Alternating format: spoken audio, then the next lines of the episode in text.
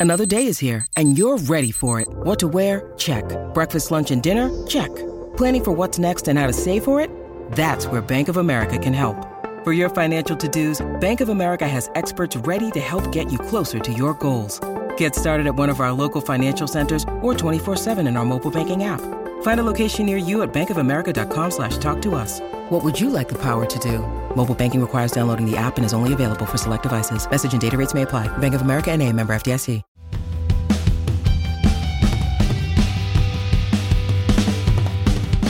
Hello and welcome to the Manchester Road podcast. I'm your host today, Stephen Railston, and I'm joined by my colleagues Samuel Luckhurst and Rich Fay. Samuel, how are you?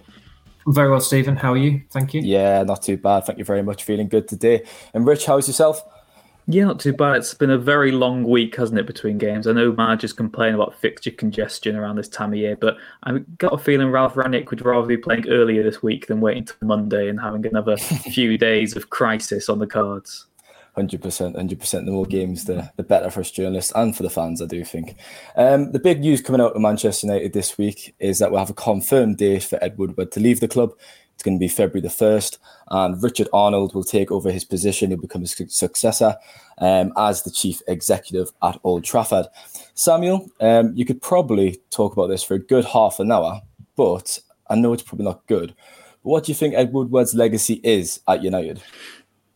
Failure as the banner said at Burnley in 2018, I think it was, just after that transfer window. And and Woodward's not deluded either. He he he definitely considers his his time running the club to be a failure. Uh, I think I think he can look at his time now in um, a bit more with a bit more frankness because he's he's practically you know his, his time up. Uh, although Richard Arnold takes over on February the first. You know, this is this is kind of goodbye from from Ed Woodward, and I know he's going to be on the football board until the end of June, but he can look about. He, he can. Be, he's in reflective mode at the moment, or mood, I should say, and he he's completely aware that most of um, the decisions he made were were mistakes I think it's quite telling that from his perspective, he, he sees the main successes as off the pitch, um, not not just the commercial side of things, but I think there's there is genuine pride at the way the club conducted themselves during the first lockdown at the start of the pandemic, which is uh, completely justified because they, they were so commendable the way they went about, um, you know, looking after the community, donations to the community, uh, the, the, work they did in terms of um, supporting NHS staff as well, um, helping out local hospitals.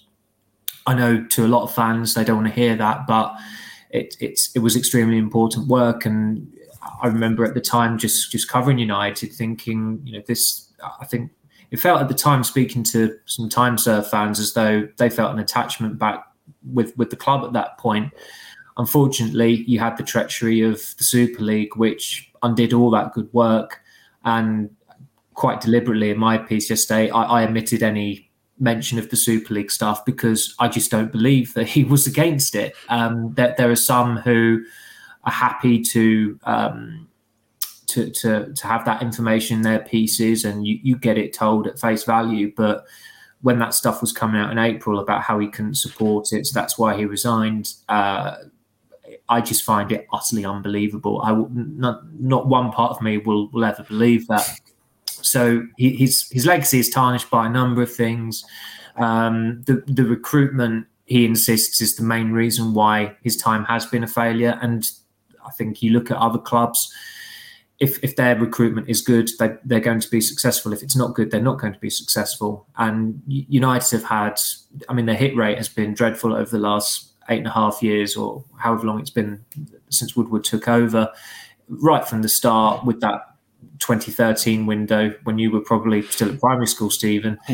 uh, but literally, that that time was just chaos. The fact that they didn't think the squad needed much retooling, as Woodward said at the time, they were led down the garden path by Cesc Fabregas. You had them bidding, outbidding Real Madrid pointlessly for Gareth Bale, when just the most dewest, the dewest of due diligence, if you can put it that way, you'd have discovered that Bale had no intention of going to United. He just wanted to join Real Madrid.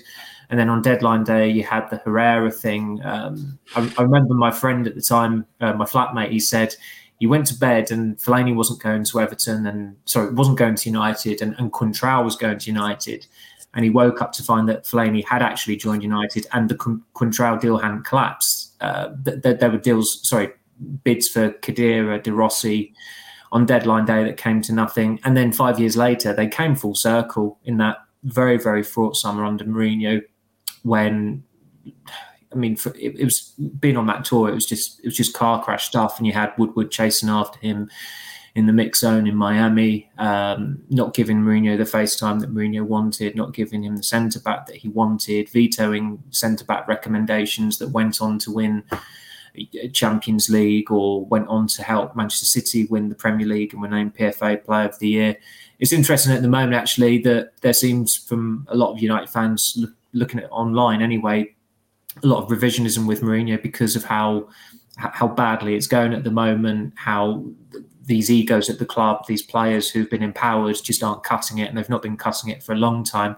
And of course, United sided with a number of those players over Mourinho, and then they brought in a manager who was just a soft touch. Uh, I mean, Woodward maintains that if you go back to August and when United had won a couple of games and were top of the league and had made some good signings in the summer, you and he was entitled to be positive about the season, and, and he was. He said in September he'd been he'd never been more confident of success, but you knew, well, we knew anyway, that they weren't going to do anything under Solskjaer because although they had the players to be successful, they never ever had the manager, and that it's you know I, I thought at the time sacking Mourinho was going to set them back three years. That's proven to be the case. They're not in that situation in, in sacking Solskjaer. If anything, you, you're more liable to make progress within the next three years. I mean, some United fans are still in denial over it, but even in uh, press lounges at stadiums, you speak to some of the Norwegian reporters, and I, I said to one, "Oh, you know, maybe, maybe Solskjaer will take over the national side uh, as, as, coach of the national team." And he said, "Oh no, no, no, uh, Solbakken a much better manager." This is a Norwegian talking about Ståle Solbakken, who I think got relegated or certainly taken Wolves down about ten years ago. And another Norwegian reporter said the the manager at Kristiansund is is regarded as a better manager than Solskjaer. Uh, th- this is coming from Norwegian reporters you imagine would be quite sympathetic to Solskjaer, but they weren't. They were quite lucid to his limitations as a manager. Um, so as you said, you could you could speak so much about Woodward's time, and I think he, he what still rankles with him quite a lot is the recruitment under Louis Van Gaal. Uh, when they signed, I think it was eleven players, spent well over two hundred million pounds, probably closer to to three hundred million pounds and the successes from that time. I mean, the, the biggest success might have been Sergio Romero, of course, was a backup goalkeeper, and and it was unusual of Woodward. Uh, you know, from what I was told, that he was actually scathing of. He, he actually named names in terms of the, the players he was scathing about, and the, the two that were mentioned were Morgan Schneiderlin and, and Daley Blind. Blind, I find a surprise because I thought he was a re- relatively decent player for United, and um, although he's playing in the wrong position from time to time, and maybe he, he shouldn't have been as reg- regular as regular as he was, he was still a pretty good player for them. But they felt burnt by the hit rate under Van Gaal. Um, that that made their minds up that going ahead, if a manager wanted to sign a player that the club were not convinced they should sign, they had a right to veto that player, which was what happened under Mourinho. And he's just about the worst manager you can you can do that under because you know what you're going to get when it happens. It's all going to kick off, and the manager's going to end up getting sacked halfway through the season, which which is exactly what happened.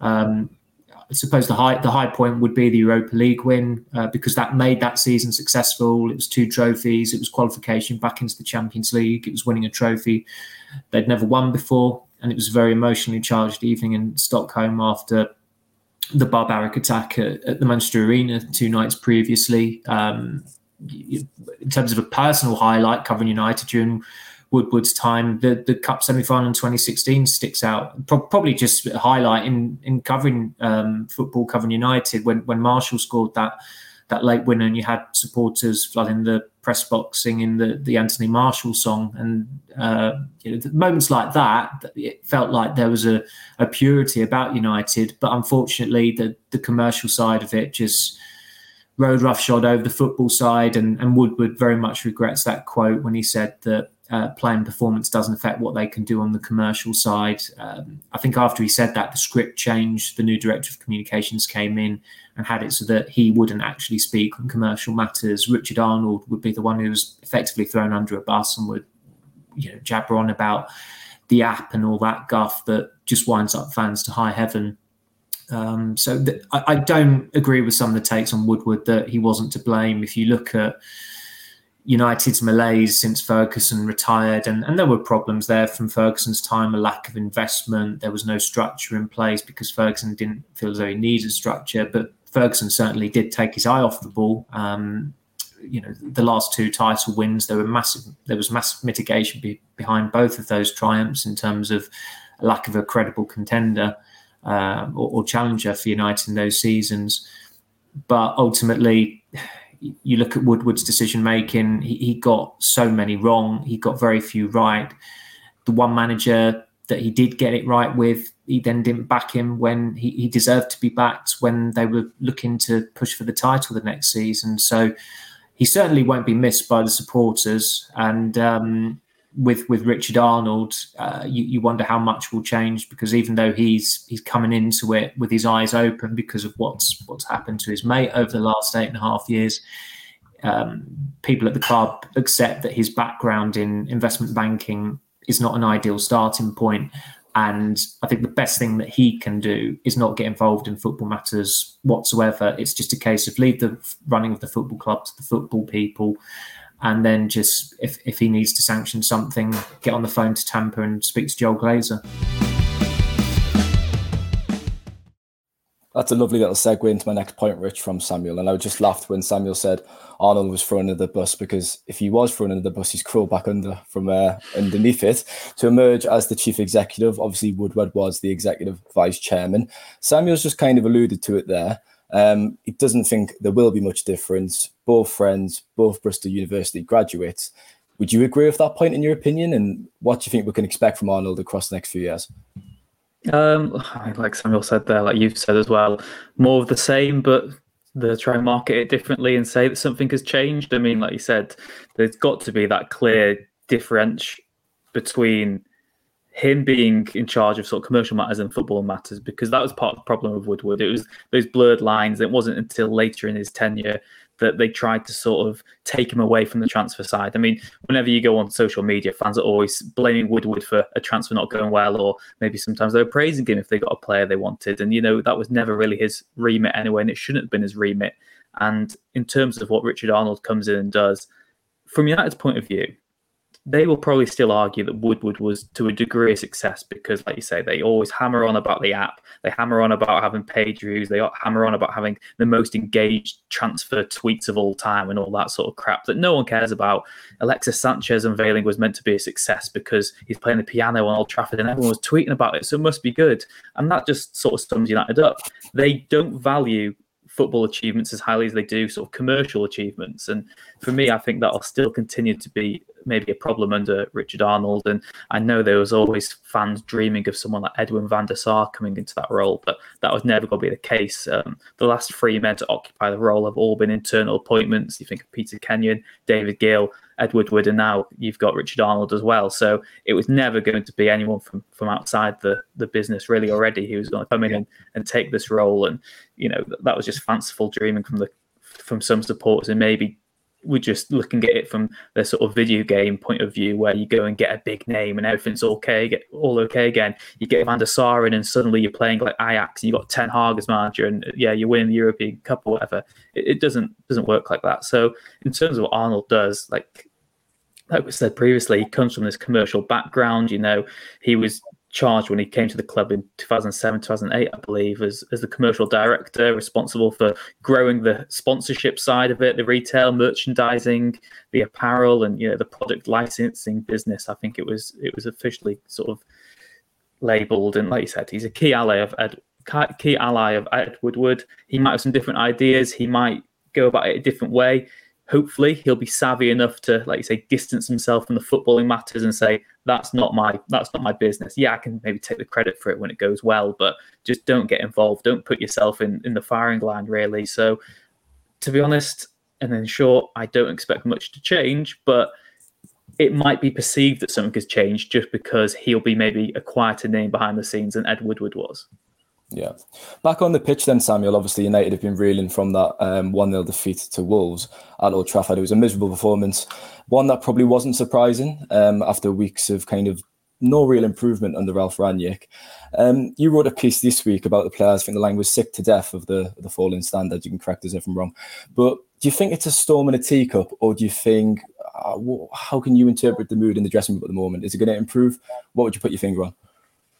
This always happens when things aren't going well and performances are bad. The negativity seeps out, and, and United are quite relaxed. Is maybe the wrong word, but there's an element of you know just you know what's what's the big deal really. This this is what happens. They're they're very you know, they're, they're quite accustomed to it from the last eight and a half years, and, and even during Ferguson's time, there was some major crises that that happened, and that was long after they'd had that breakthrough title in 1993. So this this comes with the territory. Um, there are a lot of dissatisfied players there because there are a lot of players there that want to leave. But I think some some aspects of it have maybe been overstated this week, in that you know it's it's clear which players want to leave. The the out of contract players want to leave because they've not signed a contract and because they're not playing um, in Paul Pogba's case, you know he wants to leave because he said so in 2019, and it was four years ago that his agent was trying to hawk him to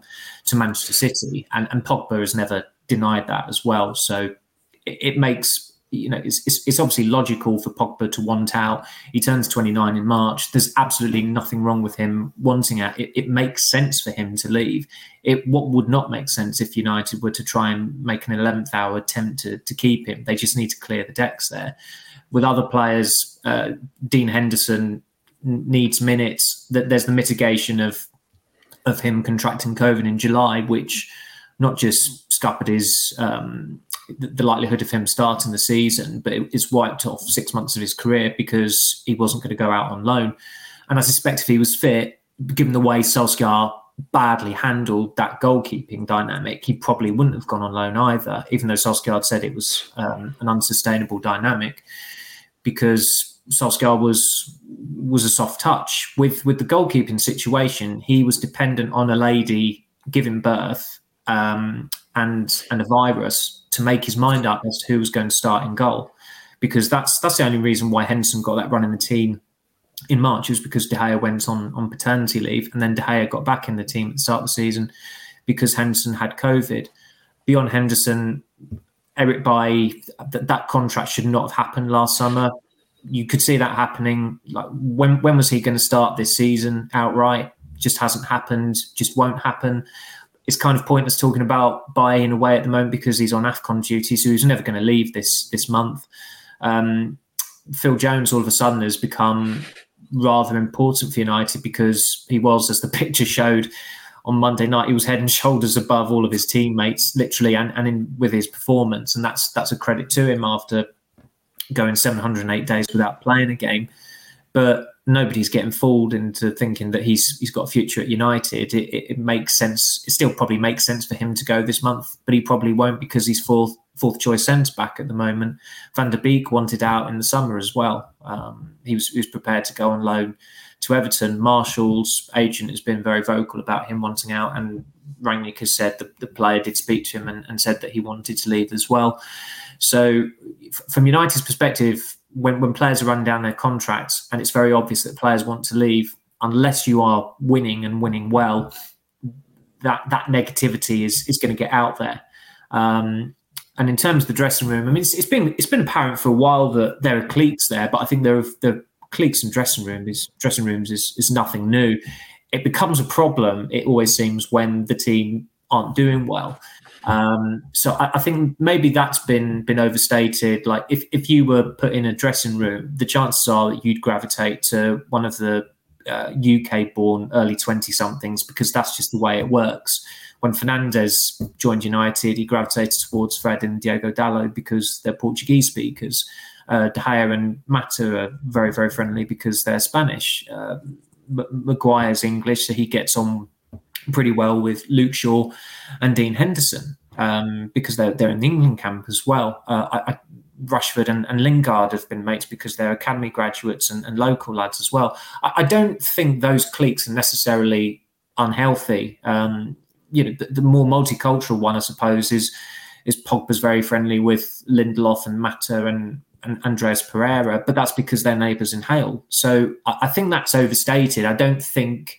I think trying to force people just have a meal with each other so that everyone can just just for the sake of it is is pretty pointless, really. Um, you know, I, I, don't see it as a particularly toxic atmosphere. I see the, the main problem is, is that these players have been empowered to think that they're better than they are. But if you just look at what they've done or what they've not done in recent years, it doesn't stack up. So the next manager who comes in or coach has to have has to be authoritative. And they've tried that with Rangnick, but ultimately, if if things aren't going well, and apart from that that Crystal Palace game, and really it was only only the first half where you thought, Christ, United look unrecognisable from what what they've been playing like um, previously this season. They've it's been the same old. You've had De Gea bailing them out in games. Uh, you've you've had Ronaldo scoring the odd winner as well. But the moment they came up against a, a pretty good side with um, tactical originality, they came a cropper. And Wolves Wolves were brilliant. They, it would have been an absolute travesty if Fernandes had scored that late free kick and and nicked a point there. So uh, th- this thing, these things happen. Uh, I remember at the start of Mourinho's reign, they lost they lost a few games on the spin, and uh, there were there were stories about um, players being.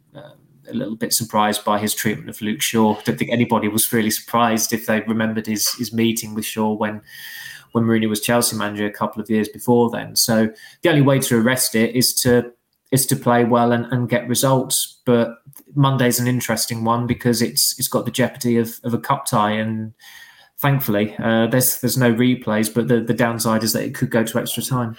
Yeah, me and Rich were texting during that game, actually the Wolves game, and I predicted one 0 before the game, and we were laughing saying it would be typical United. Yeah, to get a, to get a fortunate result that they didn't yeah. deserve. I said, I said it. I said at half time. I said I could because Wolves hadn't scored. I said I could see United just eking out a one 0 yeah. here, and um, they might have done that if, if Fernandes had put the ball under the crossbar. But but Wolves were were excellent, and it's, it's not the first time they've impressed at, at Old Trafford in recent years either. Richard, for delving the transfer business a little bit deeper, then obviously Samuel's mentioned them names that aren't happy. It would probably be a surprise if they were happy considering the circumstances. Um, are any exits reali- realistic, do you think? And also incomes as well. I know you did a line on um, Alvarez in, in United's stance on that. So, what's your take on the transfer business in this window? Well, I guess, like as everyone knows, really. I mean, Ralph Rangnick said himself, didn't he, that it's very difficult to buy a player who's the right sort of fit for a, good price midway through a season. That's even harder during a, pandemic where teams are in no real rush to sell players because having to replace them themselves is a problem. You've got the COVID issues as well, so squad depth is being really pushed to the limits, and that's why United seems so reluctant, really, to to get rid of some of the players who should be leaving. Um, like we said, Anthony Martial maybe is the exception because oddly enough, there seem to be teams who actually want to buy him. Um, I'm not sure if they've actually watched him play in the last two years or, or whatever, but um, you know, he's he's a player who just doesn't have a role at United anyway. Um, he didn't really have a role to play so much last season, and then when you bring in Sancho and you bring in Ronaldo, he's you know dilapidated even more. You, you don't need him. The other issue as well with Martial is that United's sort of best young talents are all in attacking positions as well, and there is that sort of that view certainly from fans that people like Martial and I think to a degree Lingard, but he's got more lenience because he's actually played well this season, although he's not played enough football at all. You know, there's that that belief that they're that the sort of fringe players are taking up a spot which a youth player could be fulfilling, and I think that's the same as well. Like Samuel said, in terms of Eric Bailly, someone who won't be leaving this month really because of the Afcon it would have been nice to see Teden Mengi involved a bit more. Instead, he's gone on loan to Birmingham, and yeah, there'll be lots of activity at, at youth level. We've seen Ethan Laird go out to Bournemouth as well, and, and, you know that's a better package for United, and it seems a better package for the player as well. So in terms of players who could actually leave, Anthony Martial seems the one who's who's definitely going to leave, really. But in terms of everyone else, I mean, Van, Van der Beek and Cavani have both been told, and Rangnick said on record that he wants to keep them both, you know, and it just sort of, United are just like a toddler who isn't playing with his toys, but then as soon as someone else wants them, they're like, no, we still want him actually, we still want to have him here for no point whatsoever. They just need to be ruthless. But the pandemic has given them that excuse to not be because they can now say, well, we need to keep you just in case if someone goes down for a week and a half, whatever, and needs to isolate, they could miss two or three games. So we need to keep you. They're just trying to keep everyone on side, and they're trying to spin far too many plates, and that's why so many people are unhappy at the club. Like Samuel said, it's not a surprise who is unhappy because you know it's it's not really new news. It's just all sort of been regurgitated again at the same time, and the names pile up, and it gets to an alarming number really of players who are unhappy. But that all makes sense. So Martial's the only one I, I can personally sort of see at senior level leaving this month. Um, Amad, he's not gone to AFCON. Expect him to go on loan. Of course, he's meant to go out to Feyenoord to start the season. That didn't didn't happen. Um, like Samuel said, Van der Beek, Cavani, Henderson will all be kept against their will, you know, to stay as hostages until the summer. Basically, um, youth level, you'll get some some more exits terms of players coming in, again, there's so much mitigation. It's so difficult to buy this month. And again, in terms of getting someone who they deem is is the right fit, and not just the right fit now, but someone who would be the right fit no matter who comes in as permanent manager. You, you know, you need someone who's just undeniably got that quality and probably can play in two, probably two positions, can fit a couple of tactical styles just in case a new manager comes in and wants to go about it in a new way as well. And yeah, like I said, Julian Alvarez as well. The news is that it's very much agent speak. There's no interest whatsoever from United at the moment in, in, signing him. We see it all the time. Every window, a player who United supposedly want then moves to sort of a I don't know how to describe them, just a, a sort of a more sort of Europa League tier European club, shall we say, or they get a new contract where they are. And the other thing with Alvarez, he's out of contract in December and he wants to go to the World Cup of Argentina. So they need to get his, his future decided as soon as possible. So sometimes with these rumours, you've just got to take a step back, read between the lines, and realise that particularly someone like Alvarez, who's been linked with Barcelona, Real Madrid, Juventus, Bayern Munich, Inter and AC Milan just this week, saying he's going to United is just a red herring. Was was that that was inflamed at the weekend by a fake account, wasn't it, as well? Yeah, saying that he's got a meeting after the Wolves game. Yeah, which is his yeah, agents just coming across to Europe to try and tout him to any team who's who's going to bite, really. But it's you see it every single year. It's just incessant reporting in, in the hope that something will happen, really. And the only two sort of areas that's come from is South America, where he's based anyway. There's interest in him getting the move, like I said, to the World Cup at the end of the year, and Italy because it's believed that the two Milan clubs do have an act- active interest in him. They've both got records of signing sort of players from South America anyway. And you know, if that move's not progress- progressing as quickly as they want, just say United want them as well, and, and something will happen, won't it? Yeah, it's all tricks by his agent, isn't it? We've saw it all before. It's nothing new. Nature of the beast. Um, Samuel, on the like as I say, back on the pitch on Monday, United welcome Aston Villa to Old Trafford in the FA Cup. Personnel wise for that game, obviously we've touched on Phil Jones and how impressive he was in his comeback. Long term, he's probably not going to be at United. Let's face it. However, would you start him against uh, against Villa on Monday? I probably would, uh, and then looking ahead to the Villa away game, go with Lindelof and Varane, um, Maguire should have been dropped by now, and it, it shouldn't have taken uh, an injury to him and COVID to Lindelof and by being away with the Ivory Coast for it, for him to have been taken out of the side. Uh, I, I, don't think he should be restored next week for that league game, regardless of, of what the situation is at, at centre back, unless United are, are reduced to, to two options again you'd, you'd imagine Lindelof will be um, be available. We're, we're, recording this before before the press conference on Friday, so it's not been confirmed yet. And by the looks of things, I think United have had to scale back on media activity at Carrington because of the recent COVID outbreak. So the only the only personnel there are are essential. Um, it happened when it reopened following the lockdown in 2020. I mean, I think pictures were being taken by by the press officer on on her iPhone. So um, it's a bit vague in terms of the who's training and who's not training at the moment.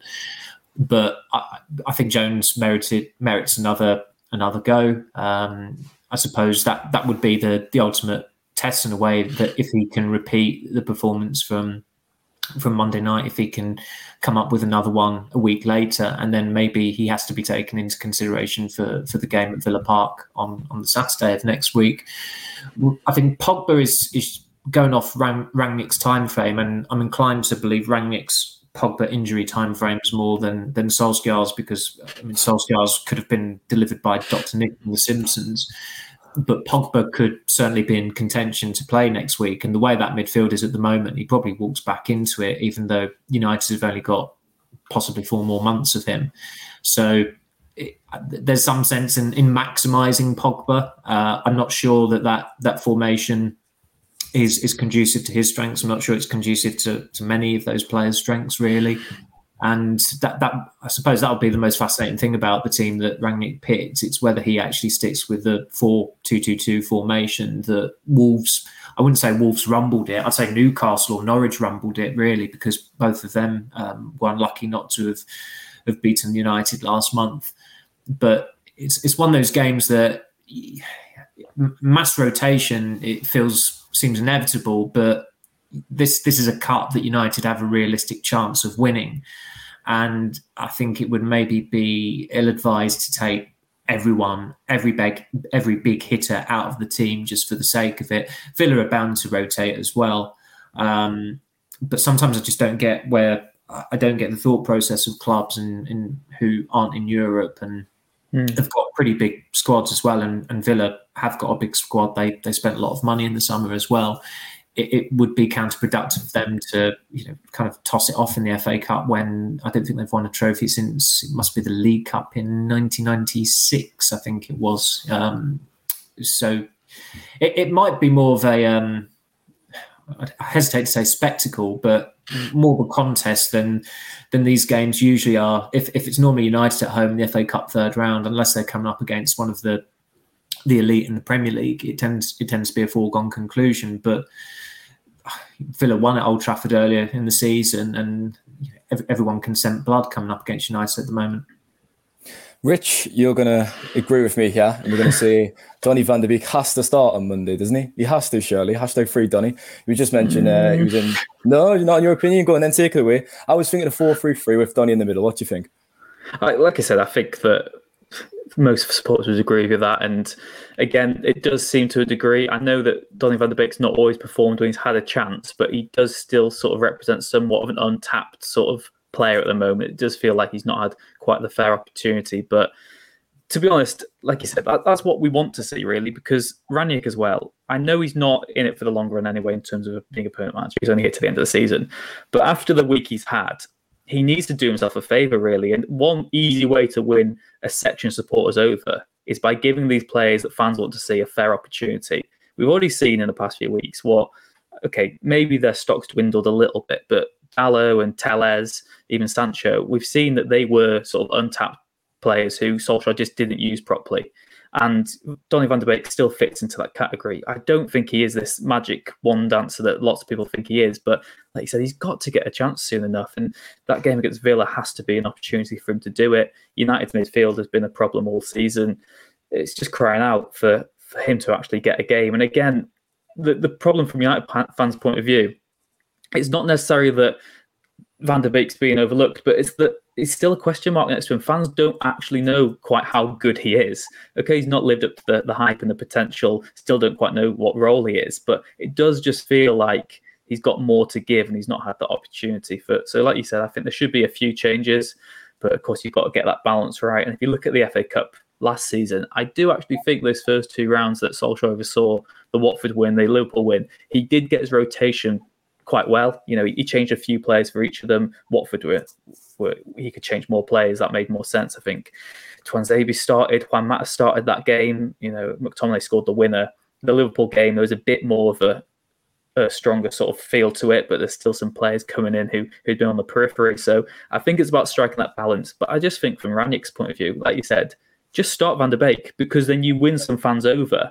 And then at the, at the full time, then the narrative can be the narrative isn't Rangnick failed to choose these players. It's these players failed to live up to expectation, and the blame can go on the players then rather than the manager. So, like I said, we're not managers, but if I was, I would just I would just maybe give the fans what they want to a degree for that game because it just eases the pressure on yourself. And if Donny van der Beek can't do it at home to Aston Villa in the FA Cup, he's never going to do it. So yeah, I'd almost give it that ultimatum to the player, and I'd have a few changes like that. If I was Ryan Reynolds Rich, I'd give you the Wrexham job as manager. Thank you very um, much. I well, let's hope much to... worse job than. well, let's hope it's a positive result for United fans on Monday night. Um, they deserve a cup run. It's, it's been a hard few years. Um, I think we'll leave it there. Um, Samuel, thanks for your time. Thank you, thank you, Stephen. I'll let Luke Edwards know that you've just uh, uttered his hashtag on a on a podcast as well. I'm sure he'll be delighted to hear. That. He'll love that. It was trending last night. I did see it. And Rich, thanks for your time. thank you very much. Yeah, here's to a, another chaotic week reporting on Man United. Wouldn't have it any other way. Um, and thanks for listening as usual. Take care.